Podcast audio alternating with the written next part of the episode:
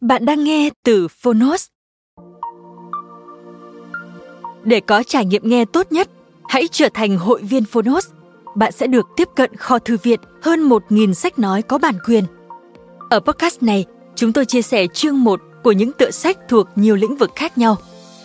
Nếu bạn muốn mỗi ngày đều được cập nhật một quyển sách mới, tìm thấy tựa sách phù hợp cho bản thân, cũng như nguồn cảm hứng và kiến thức hữu ích cho cuộc sống, podcast Thư viện Sách Nói chính là dành cho bạn. Nếu yêu thích kênh podcast này, hãy tải ứng dụng Phonos để nghe trọn vẹn cuốn sách. Ngoài sách nói, Phonos còn sở hữu hơn 10.000 nội dung giúp bạn phát triển bản thân, chăm sóc tinh thần như podcast, sách tiếng Anh từ Oxford, tóm tắt sách, ebook, thiền, chuyện ngủ và nhiều hơn thế nữa. Thông tin chi tiết tại phần mô tả. Còn bây giờ, hãy cùng lắng nghe cuốn sách của hôm nay.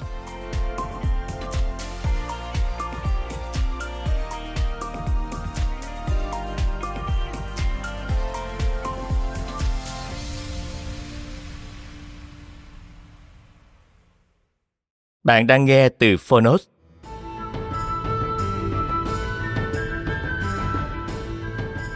Văn minh Đông Phương và Tây Phương. Tác giả Thu Giang Nguyễn Duy Cần. Độc quyền tại Phonos, nhà xuất bản trẻ.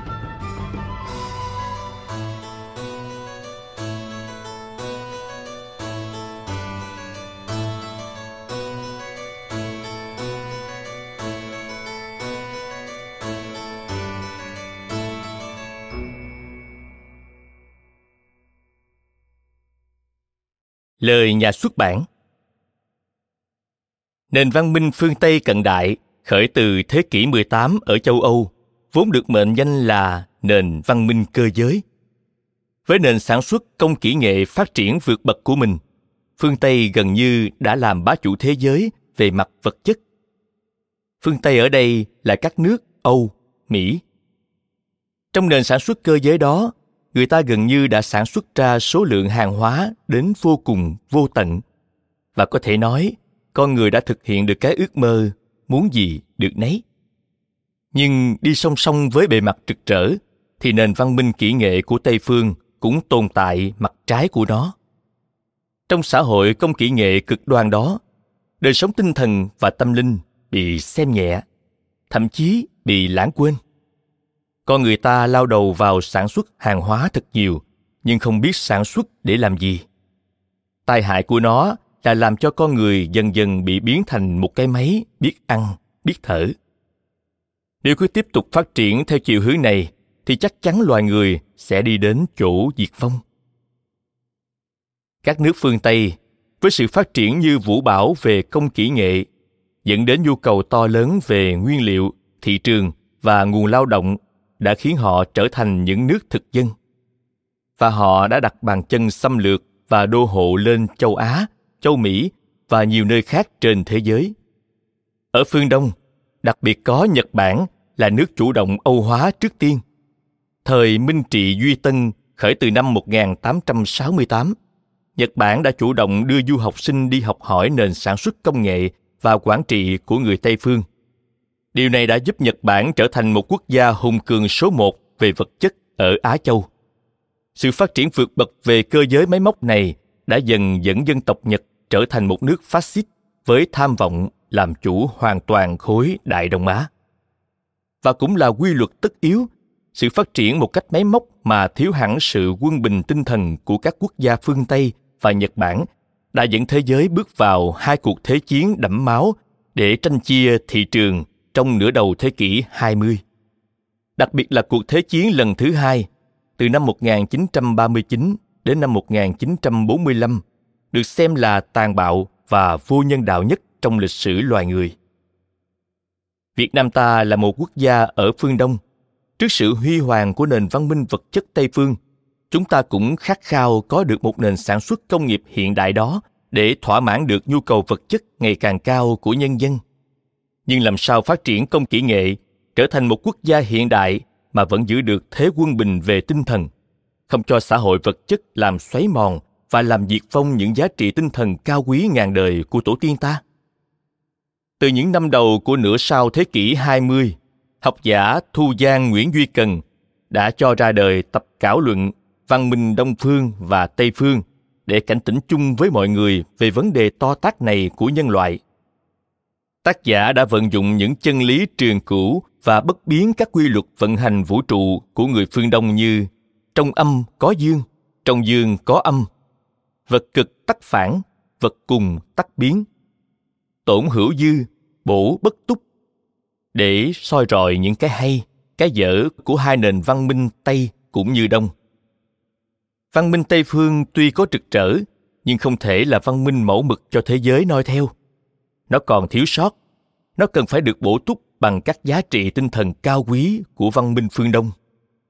Theo tác giả thì nền văn minh mà thiên hẳn về vật chất hay tinh thần một cách thuần túy đều là những nền văn minh thiếu sót và không thể đưa con người đến bến bờ hạnh phúc.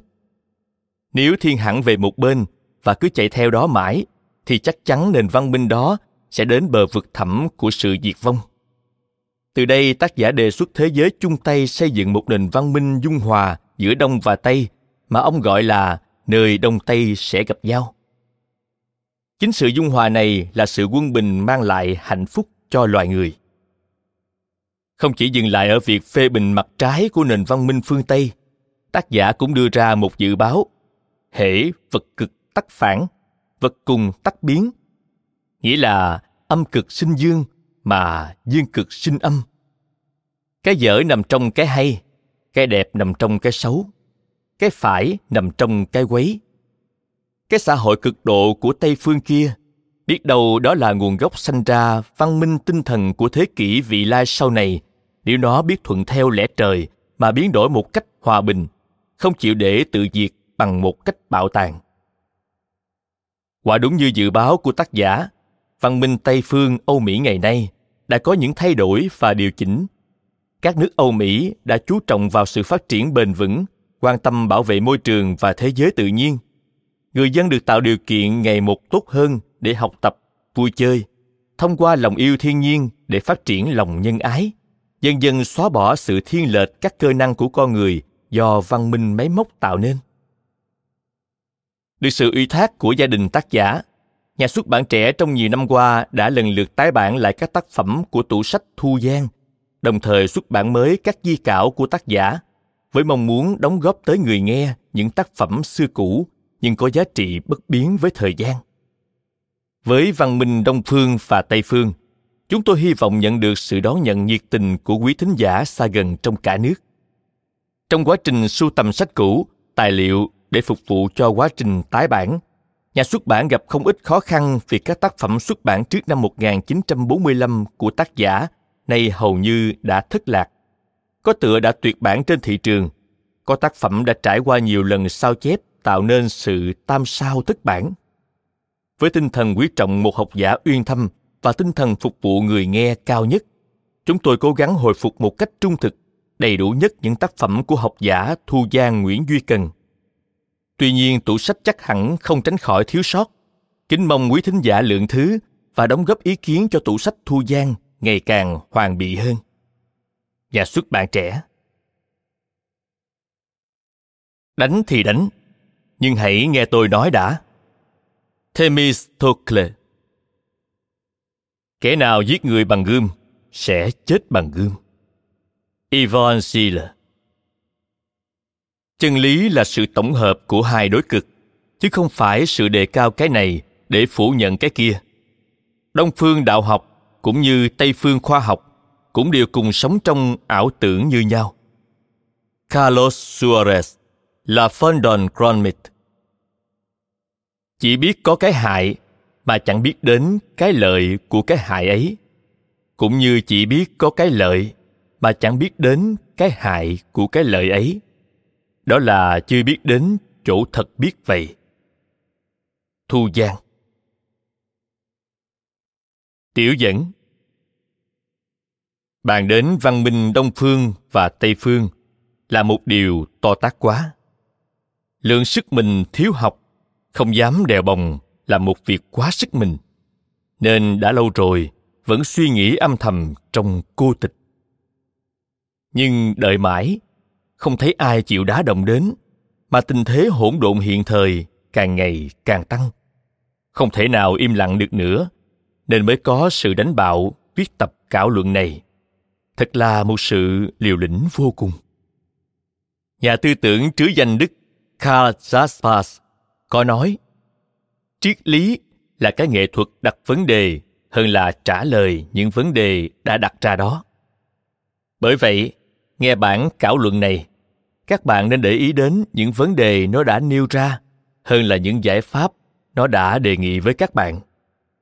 Chúng tôi vẫn biết sẽ có nhiều bạn thiếu niên sẽ bất mãn và bất bình, vì chúng tôi không biết chiều theo thành kiến và lòng hiếu ố của các bạn. Chúng tôi sẵn lòng chịu tất cả búa rìu của các bạn nếu cần và thiết tha yêu cầu các bạn hãy nghe chúng tôi trình bày hết ý nghĩa của chúng tôi trước khi liền nó vào thùng rác thì cứ đánh tôi đi. Nhưng hãy nghe tôi nói đã. Văn minh hiện thời đang ở trong một tình thế hỗn độn không thể nói. Tất cả những giá trị đều bị đảo lộn. Lòng người đã đến mực hoang mang vô tận. Người ta không còn biết mình muốn cái gì nữa cả. Vấn đề văn minh đông phương và tây phương đã đến thời kỳ quyết liệt. Không phải chỉ quyết liệt trên mặt trận với bom đạn tơi bời, mà quyết liệt nhất là trên mặt trận văn hóa.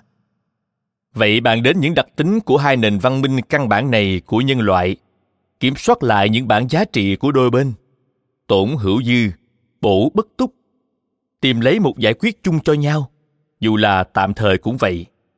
Tưởng đó là vấn đề tối đại khẩn thiết của thời buổi này vậy. Viết thiên cảo luận này, chúng tôi có ba điều thắc mắc. Thắc mắc thứ nhất là vấn đề danh từ danh có chánh thì ngôn mới thuận. Nhưng làm gì chánh danh được khi mà ta bắt buộc phải dùng danh từ của giới nhị nguyên để chỉ một việc có tánh cách toàn diện như danh từ văn minh? Ta nên nhớ, danh từ chỉ có một giá trị tương đối mà thôi. Chúng tôi còn nhớ dạo nào trên báo chí nước nhà. Có lẽ bây giờ là khoảng những năm đầu đại chiến thứ hai. Có những cuộc bút chiến chung quanh vấn đề văn minh đông phương và tây phương rốt cuộc không đâu vào đâu cả. Là vì vấn đề định nghĩa danh từ không được minh bạch và dứt khoát. Bởi vậy, kẻ nói tây phương là vật chất, thì bị kẻ khác bác và cho rằng nó cũng có tinh thần. Đúng thế. Sự thật thì trong đời có danh từ gì là danh từ tuyệt đối? Nghĩa là có sự vật gì là tuyệt đối đâu? Hãy nói đến tinh thần là có hàm vật chất. Nói đến vật chất là có hàm tinh thần. Không có sự vật nào trong đời mà không có hàm chứa cái mâu thuẫn của nó nơi trong. Hiểu trắng là trắng, mà đen là đen. Âm là âm, mà dương là dương, một cách hình thức. Và có một bề thôi, là hiểu sai cả cái chân tướng của mọi sự vật trong đời rồi vậy. Mỗi tấm mề đây đều có cái bề trái của nó. Câu tục ngữ tây phương đã biểu diễn một chân lý đơn sơ nhất của sự vật trên đời.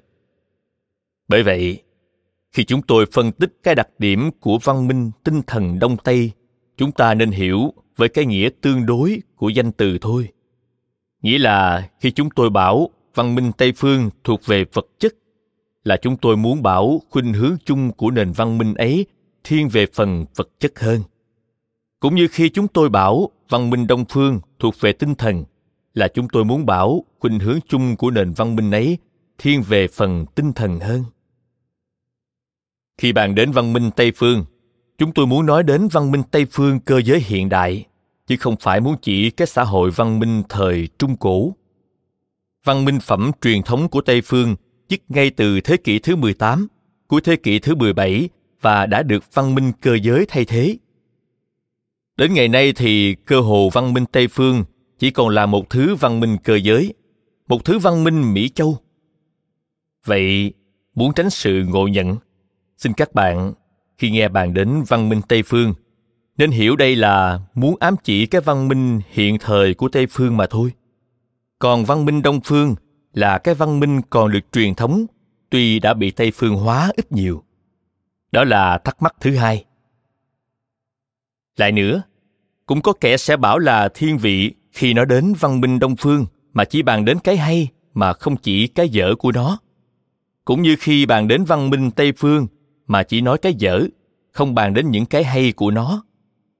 Thật ra, nào đâu phải vì tấm lòng thiên lệch, mà là vì cái dở của đông phương đâu cần phải vạch ra nữa.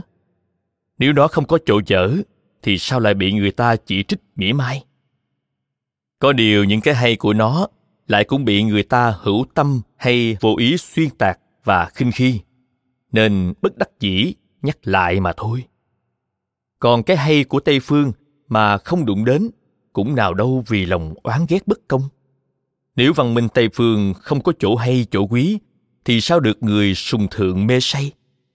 Bởi vậy, nói đến cái hay của nó là thừa, mà bàn đến cái dở của nó mới là có ích thái quá cũng như bất cập đều là dở cả. Có chỉ trích chăng là chỉ trích sự quá độ, sự mất quân bình của mọi thứ văn minh. Phê bình là một thái độ phụ thuộc mà tìm hiểu mới thật là bổn ý của chúng tôi trong thiên cảo luận này. Đó là điều thắc mắc thứ ba. Đề cao văn minh thuần túy của đông phương sao khỏi có kẻ sẽ chê là bảo thủ, lỗi thời nói thêm, và đề cao cái này không phải là có ý phủ nhận cái kia, vì chân lý có hai mặt đối địch, nhưng không phải đề cao cái này để phủ nhận cái kia. Quay lại nội dung chính. Người ta phần đông ngày nay thường bảo, hễ là người thức giả phải có óc cách mạng mới hợp thời. Nên hễ bàn đến cách mạng thì người ta thường nghĩ đến sự phá hoại và phá hoại triệt để, cắt đứt quá khứ để mà kiến thiết tương lai. Nghĩ thế thật là sai lầm. Con người trong thời gian là một cái gì liên tục không thể bao giờ gián đoạn được.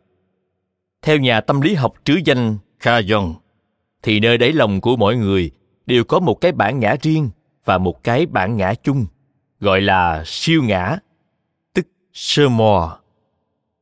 Cái bản ngã chung ấy là sự kết tinh của những tư tưởng tình cảm, tôn giáo, luân lý, phong tục, tập quán, giáo dục, vân vân, của mấy ngàn đời kết tinh lại. Nó chi phối cái bản ngã ta trong mỗi hành vi tư tưởng của ta hàng ngày. Chỉ có điều là ta vô tâm mà không dè đó thôi. Phủ nhận nó là một điều không thể được. Cái bản ngã ấy, tức là cái hồn dân tộc, đâu phải nhất đáng mà trừ khử được một người vong bản đến bực nào cũng vẫn còn mang nơi lòng cái dấu vết của cái tâm hồn chung ấy. Sức mạnh của một quốc gia hay một dân tộc là nơi chỗ kết tinh ấy được bền chắc cùng không mà thôi. Việt nam chúng ta sở dĩ chịu đựng mọi thử thách của những văn hóa ngoại xâm cũng nhờ cái hồn dân tộc ta. Cái siêu ngã ấy của ta cứng trắng vô cùng. Nhưng cái sức cứng trắng ấy không nên thái quá đến mất cả sự mềm dẻo của nó không cứng rắn thì hồn dân tộc không cố thủ lâu dài. Mà không mềm dẻo thì nó không thể thích ứng kịp theo sự thay đổi của hoàn cảnh tiến hóa. Cái tính quá mềm dẻo, dễ uống nắng của quốc hồn khiến cho dân chúng trong nước hay xua nhau về những cuộc cách mạng liên miên. Mỗi một cái gì mới lạ thì ùa nhau mà theo, không phân biệt phải quấy, tốt xấu. Theo họ, ai không như họ là thối hóa, lạc hậu. Cách mạng như thế là cách mạng không sáng suốt, cách mạng một cách mù quáng, điên cuồng. Trái lại, quá kiên cố, cứng trắng cũng dẫn vào con đường lụn bại cái gì của mình giàu dở cách nào cũng xem là hơn người, bò bò gìn giữ, trân trọng phi thường. Hệ cái gì thuộc về quốc sử thì lượm lặt giữ gìn, xấu cũng không hay, dở cũng không biết đó là bảo thủ không sáng suốt. Những giống sinh vật trên đời, cũng như tất cả những dân tộc trên thế giới, phải bị tiêu diệt nếu quá kiên cố trong một quá khứ rất lâu đời, đến hết còn thể nào thích ứng được với những điều kiện mới của cuộc sinh tồn. Cũng như nó phải bị tiêu diệt nếu nó cứ cách mạng liên miên một cách không sáng suốt. Những dân tộc nào khéo giữ được cái thế quân bình giữa hai tính mâu thuẫn ấy, tính kiên cố và mềm dẻo. Dân tộc ấy mới có thể tồn tại được trên thế gian này. Thật vậy, và mỗi sinh vật đều có hai tính mâu thuẫn nhưng thăng bằng chi phối là động và tịnh. Tịnh là âm, mà động là dương. Âm thì thu lại, dương thì tán ra. Trong sự thở hút, đó cũng là đạo âm dương. Hút vô là âm âm có tính cố thủ lại những cái gì mình đã thọ được. Thả ra là dương. Dương có tính ly tán. Nhả ra những cái gì mình không nên giữ lại. Trong sự ăn uống và bài tiết cũng là đạo âm dương đó. Ăn uống là để đem vào cho mình những chất cần dùng cho cơ thể. Nhưng nếu đem vô mà không cố thủ lại để biến sanh huyết khí, thì cơ thể ấy phải bị tiêu hủy. Trái lại nếu chỉ cố thủ mãi, đến không bài tiết được, để thọ lãnh vào cái mới khác vào mình, thì cái nạn diệt vong cũng thấy liền trước mắt. Nước việt nam trong buổi giao thời và kiến thiết này, nếu muốn tồn tại cũng phải khéo gìn giữ thế quân bình giữa hai khuynh hướng tự nhiên ấy. Bảo thủ một cách sáng suốt và cách mạng một cách sáng suốt. Những kẻ có sứ mạng bảo tồn văn hóa mà quên để ý đến những điều kiện mâu thuẫn mà thăng bằng ấy phải chịu trách nhiệm nặng nề đối với sự tồn vong của cả một dân tộc bảo tồn là những gì tinh túy của đông phương, cái học về tâm linh của nó là bảo thủ sáng suốt, còn đã phá những gì mục nát bằng cách dùng đến khoa học và phương pháp tổ chức của tây phương để mưu cho đời sống vật chất được đầy đủ đó là cách mạng sáng suốt để thực hiện câu này của Juvenal. Một tâm hồn trong sạch trong một thân thể tráng kiện. Có được một thân thể tráng kiện là công trình của phương Tây vậy. Nói đến người Đông phương và người Tây phương, không phải chỉ nói sự phân biệt giữa những vị trí địa dư, mà thực ra, như sau này tôi sẽ nói rành rẽ hơn là muốn chỉ về sự phân biệt giữa hai tánh khí, hướng nội và hướng ngoại. Hướng nội và hướng ngoại là danh từ của Carl Gustav Jung, nhà tâm lý học danh tiếng nhất và sâu sắc nhất hiện thời, dùng để ám chỉ những hạng người sống thiên về tâm linh và những hạng người sống thiên về bên ngoài. Cho nên nói đến lý tưởng của người Đông phương và người Tây phương, kỳ thực là nói đến lý tưởng của hai hạng người ấy trong nhân loại.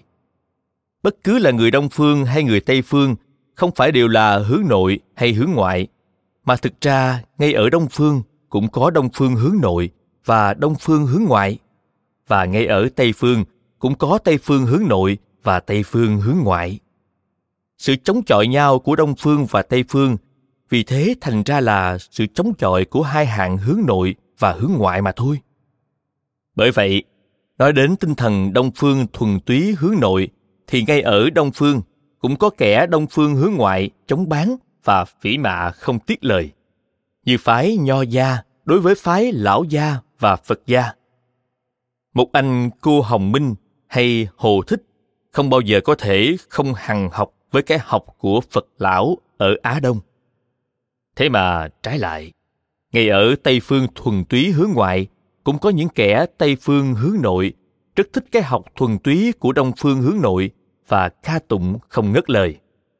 Trái lại, đối với tây phương thuần túy hướng ngoại của họ, lắm người tây phương hướng nội, họ hằng học không tiếc lời trong một cuộc điều tra của báo Cahiers du Mois, tổ chức vào khoảng năm 1925, dò hỏi ý kiến các danh sĩ Tây Phương về vấn đề Tây Phương và Đông Phương. Bà Alice Louis Bartle đã trả lời như thế này. Về phần tôi, thời giản dị lắm. Tôi rất ố Tây Phương. Nó tượng trưng một cái gì mù mờ, lạnh lẽo, xám nhạt, máy móc, cái khoa học giết người, những cái xưởng máy với những xấu xa của nó, sự đắc thắng của ồn ào, chen lấn và bị ổi. Chính đấy là cái vật chất chủ nghĩa, cái thực dụng chủ nghĩa, sự náo động vô ích, vân vân và vân vân. Tôi bỏ qua những cái còn tệ hơn nữa. Đông phương trái lại là sự bình thản, sự hòa bình, sự đẹp đẽ màu sắc huyền bí duyên dáng ánh sáng sự vui vẻ đời sống êm đềm và mơ mộng. Nghĩa là tất cả cái gì trái lại với cái văn minh đáng ghét và kỳ quái ấy?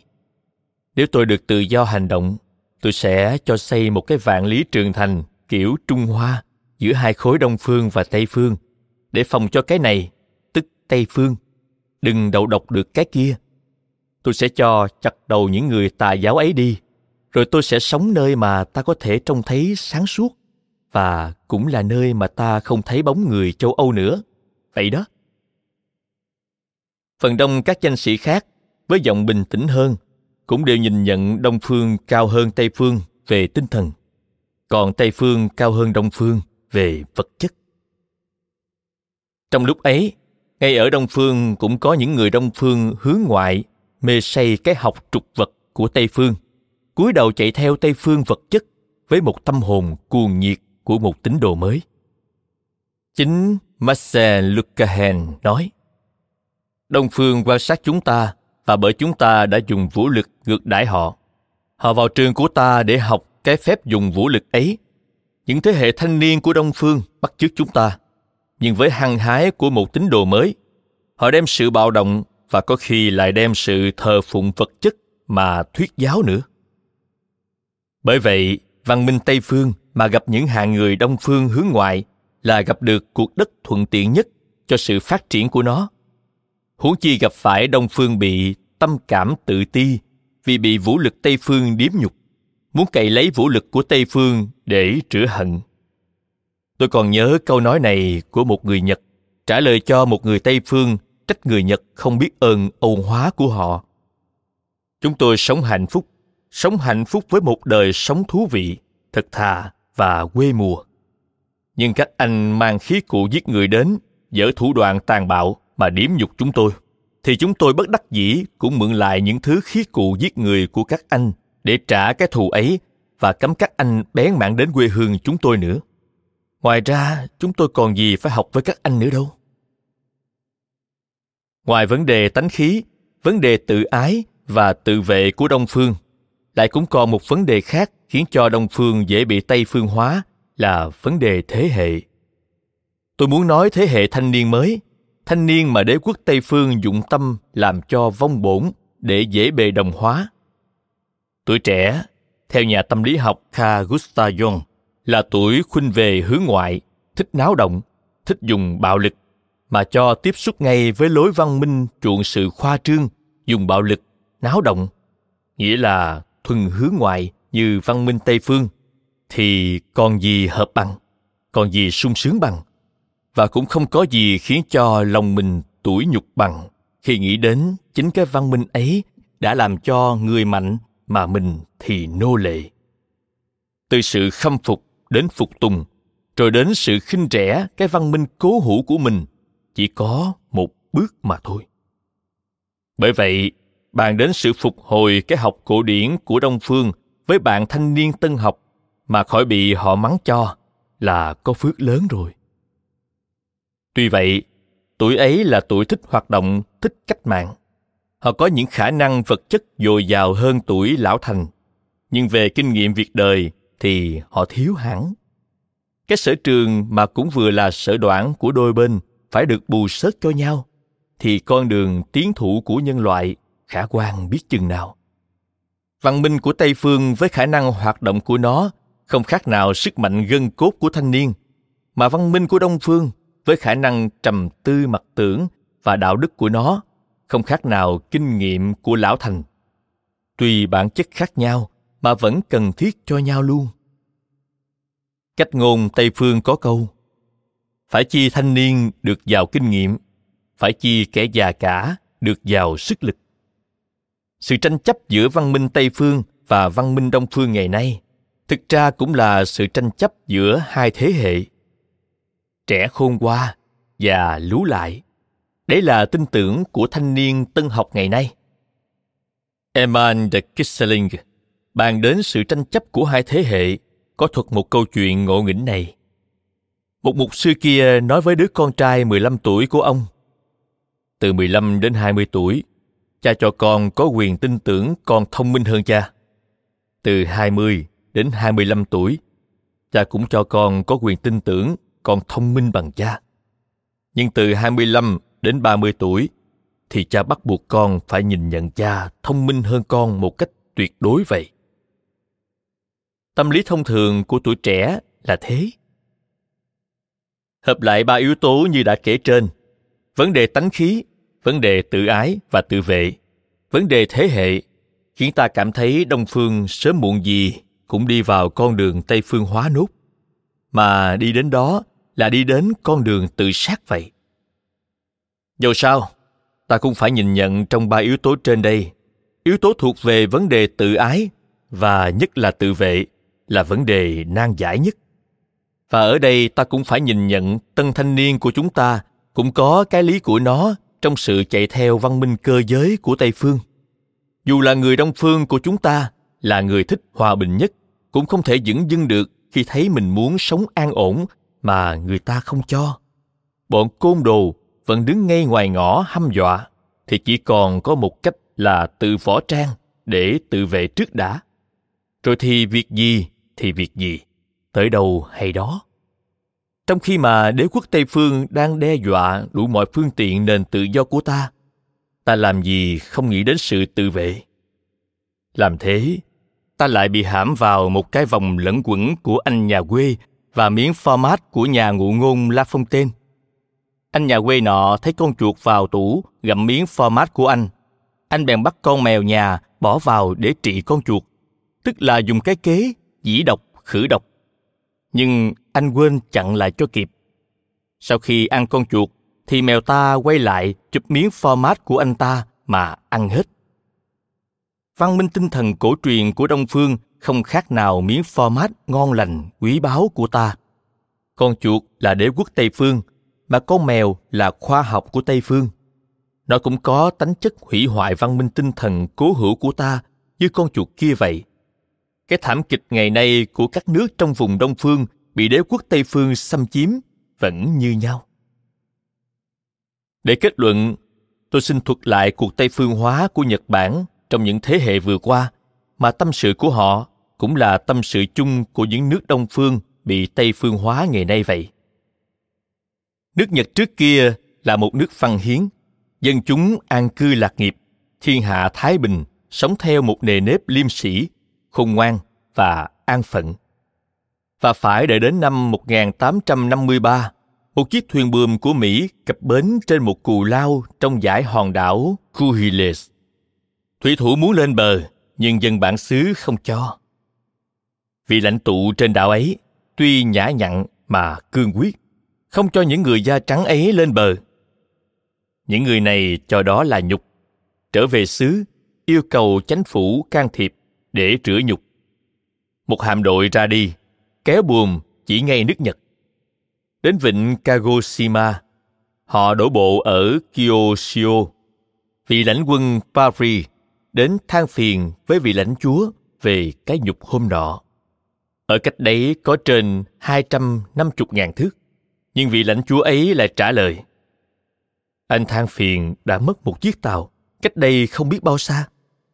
Anh cũng thấy cái vẻ mặt buồn bã của tôi cùng chia buồn với anh chứ.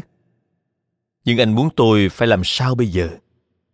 Nếu anh có những tên thủy thủ vụng về, không biết điều khiển thuyền trên mặt bể, thà là các anh ở nhà còn hơn. Có lẽ anh không vu cho tôi cái tội làm chìm thuyền của anh chứ? Không. Vậy thì phải sao bây giờ? Những dân trong đảo không cho các anh lên bờ. Họ làm đúng với luật lệ trong nước vì chiếu chỉ của hoàng đế, cấm không cho người ngoại quốc bước chân lên đất nhật. Vậy phải tuân luật nước. Phần tôi, chắc chắn tôi không bao giờ bước chân lên nước của anh. Tôi hứa chắc với một lời hứa danh dự. Vậy thì tôi có làm gì thiệt hại đến anh mà phải bồi thường? Còn anh cho đó là nhục, thì đấy là một việc to tát rồi đấy. Chúng tôi cũng nhìn nhận như thế. Nếu quả anh cho đó là nhục thì anh giết chúng tôi đi giả sử mà anh không thể làm được thì anh tự sát đi thôi anh cho phép tôi từ biệt anh vì chúng ta đã nói chuyện cũng đã lâu rồi vị lãnh quân mỹ bỏ ra về nhưng khi anh lên tàu xong, anh bèn cho mở trọng pháo bắn tan nát thị trấn Kagoshima. Ở đời cãi nhau bằng miệng, chứ mấy đời mà cãi nhau với họng súng đồng.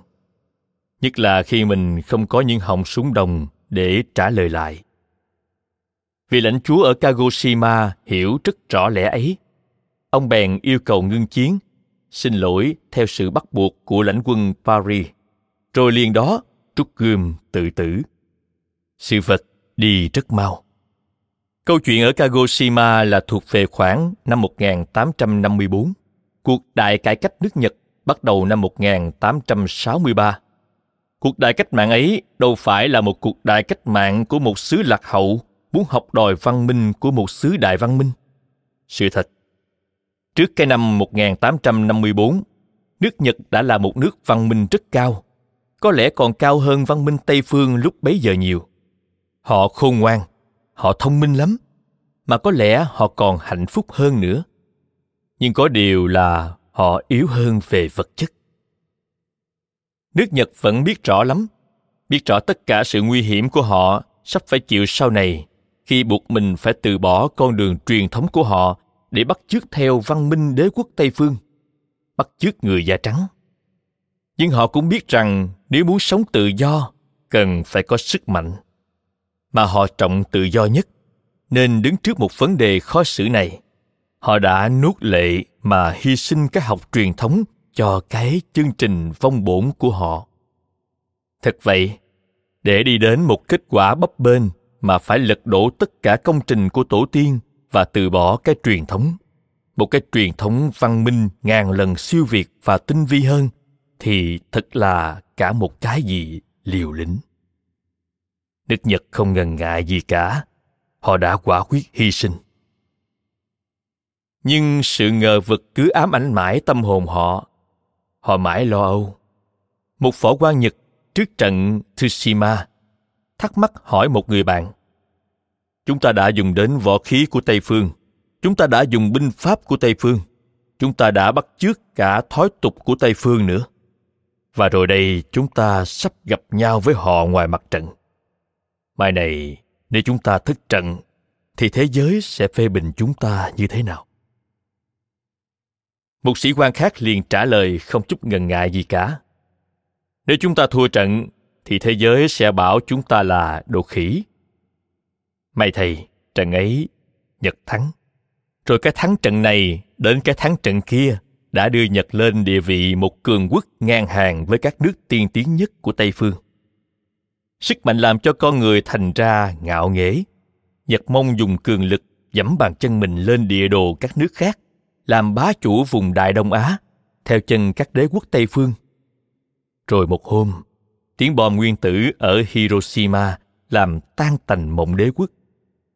Như một người vừa bị tử thương lăn lộn trên vũng máu nhật quốc hiện đã trải qua một cơn khủng hoảng đau thương nhất trong lịch sử. Há không phải đó là điều mà các nước đông phương bị tây phương hóa như chúng ta nên thành tâm suy gẫm hay sao? Phần thứ nhất, những đặc tính của văn minh đông phương và tây phương.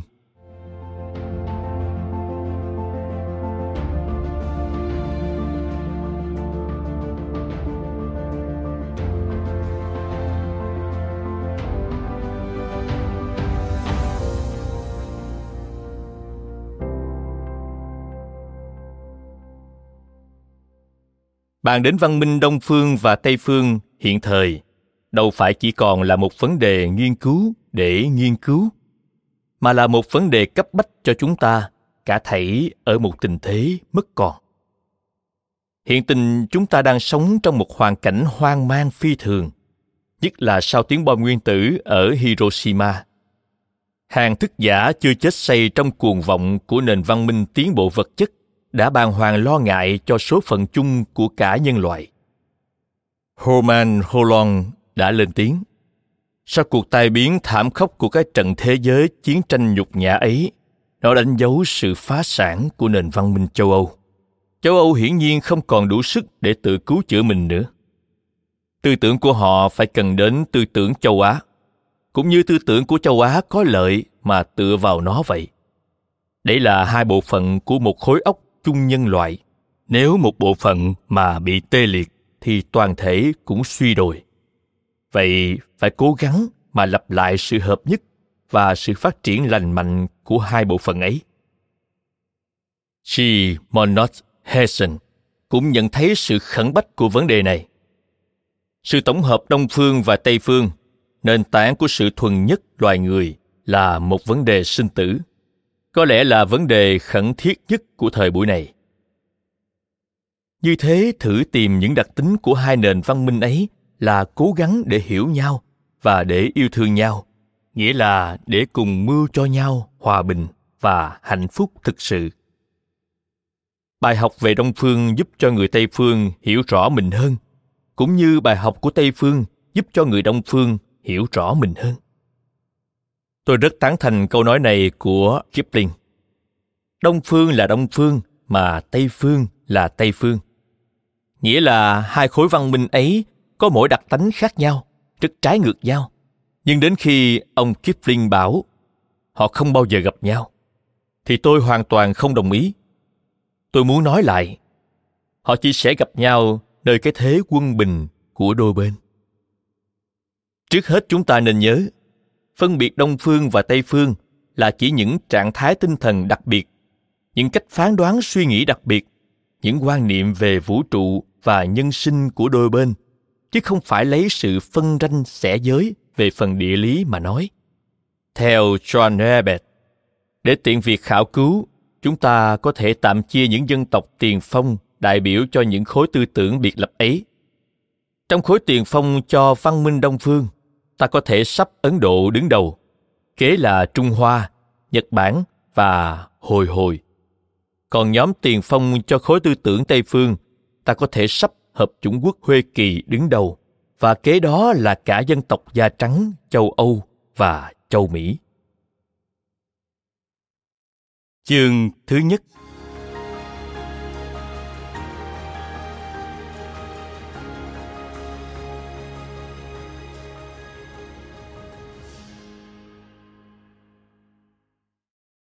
Người Đông phương bản sinh thuộc về hạng người hướng nội, còn người Tây phương bản sinh thuộc về hạng người hướng ngoại.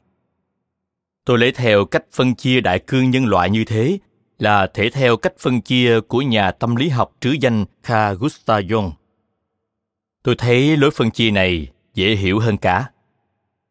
Tư tưởng con người bao giờ cũng chịu ảnh hưởng nặng nề của tánh khí bản nhiên nhiều nhất. Sở dĩ người ta thích trầm ngâm tư tưởng là tại bản sinh thuộc về hạng hướng nội. Còn người thích hoạt bát náo động là tại bản sinh thuộc về hạng hướng ngoại. Vì thế, tôi còn nhớ có nhà triết học sử Âu Châu nào đã bảo triết học là một vấn đề tánh khí hơn là một vấn đề thuộc về tư tưởng. Thật vậy, mỗi người sở dĩ có sự ưa thích riêng đối với một hệ thống tư tưởng nào chẳng phải vì lối tư tưởng ấy đúng với chân lý mà sự thật chỉ vì lối tư tưởng ấy hợp với tánh khí của mình. Người hướng ngoại thích hoạt động rất ghét những tư tưởng siêu hình, có tánh vô vi. Trái lại, người hướng nội thích trầm ngâm, ưa sự im lặng và rất ghét những gì náo động vô ích. Bởi vậy, cãi nhau về tư tưởng rốt cuộc không vào đâu cả là vì người hướng ngoại thì dù sao cũng trở về với hệ thống tư tưởng hữu vi. Còn người hướng nội cũng trở về với hệ thống tư tưởng vô vi, theo tánh khí của mình. Tranh cao thấp, tranh chân giả với nhau về tư tưởng, thật ra không thể giải quyết được nếu ta quên vấn đề tánh khí. Đừng nói đến hai khối tư tưởng đông tây làm gì. Ngay trong xã hội thuần túy đông phương, kẻ thích phật lão, người thích khổng mặt, cũng chỉ vì một vấn đề tánh khí. Phật lão thuộc về hạng người hướng nội, khổng mặt thuộc về hạng người hướng ngoại. Bởi vậy, như trang tử đã nói, đồng với ta, cho ta là phải, không đồng với ta, cho ta là quấy. Vấn đề phải, quấy chỉ là một vấn đề thuận nghịch với tâm tính của mình mà thôi. Tranh chấp về tư tưởng là một vấn đề tranh chấp về tánh khí, nên mới thành một vấn đề nan giải vậy hai danh từ hướng nội và hướng ngoại này, ta nên chú ý cho kỹ. Không phải là một danh từ tuyệt đối, vì trong đời không có cái gì là tuyệt đối cả. Danh từ hướng nội, hướng ngoại là một danh từ tương quan. Cái chân lý tuyệt đối là cái chân lý nhất nguyên, bao trùm cả những chân lý tương quan.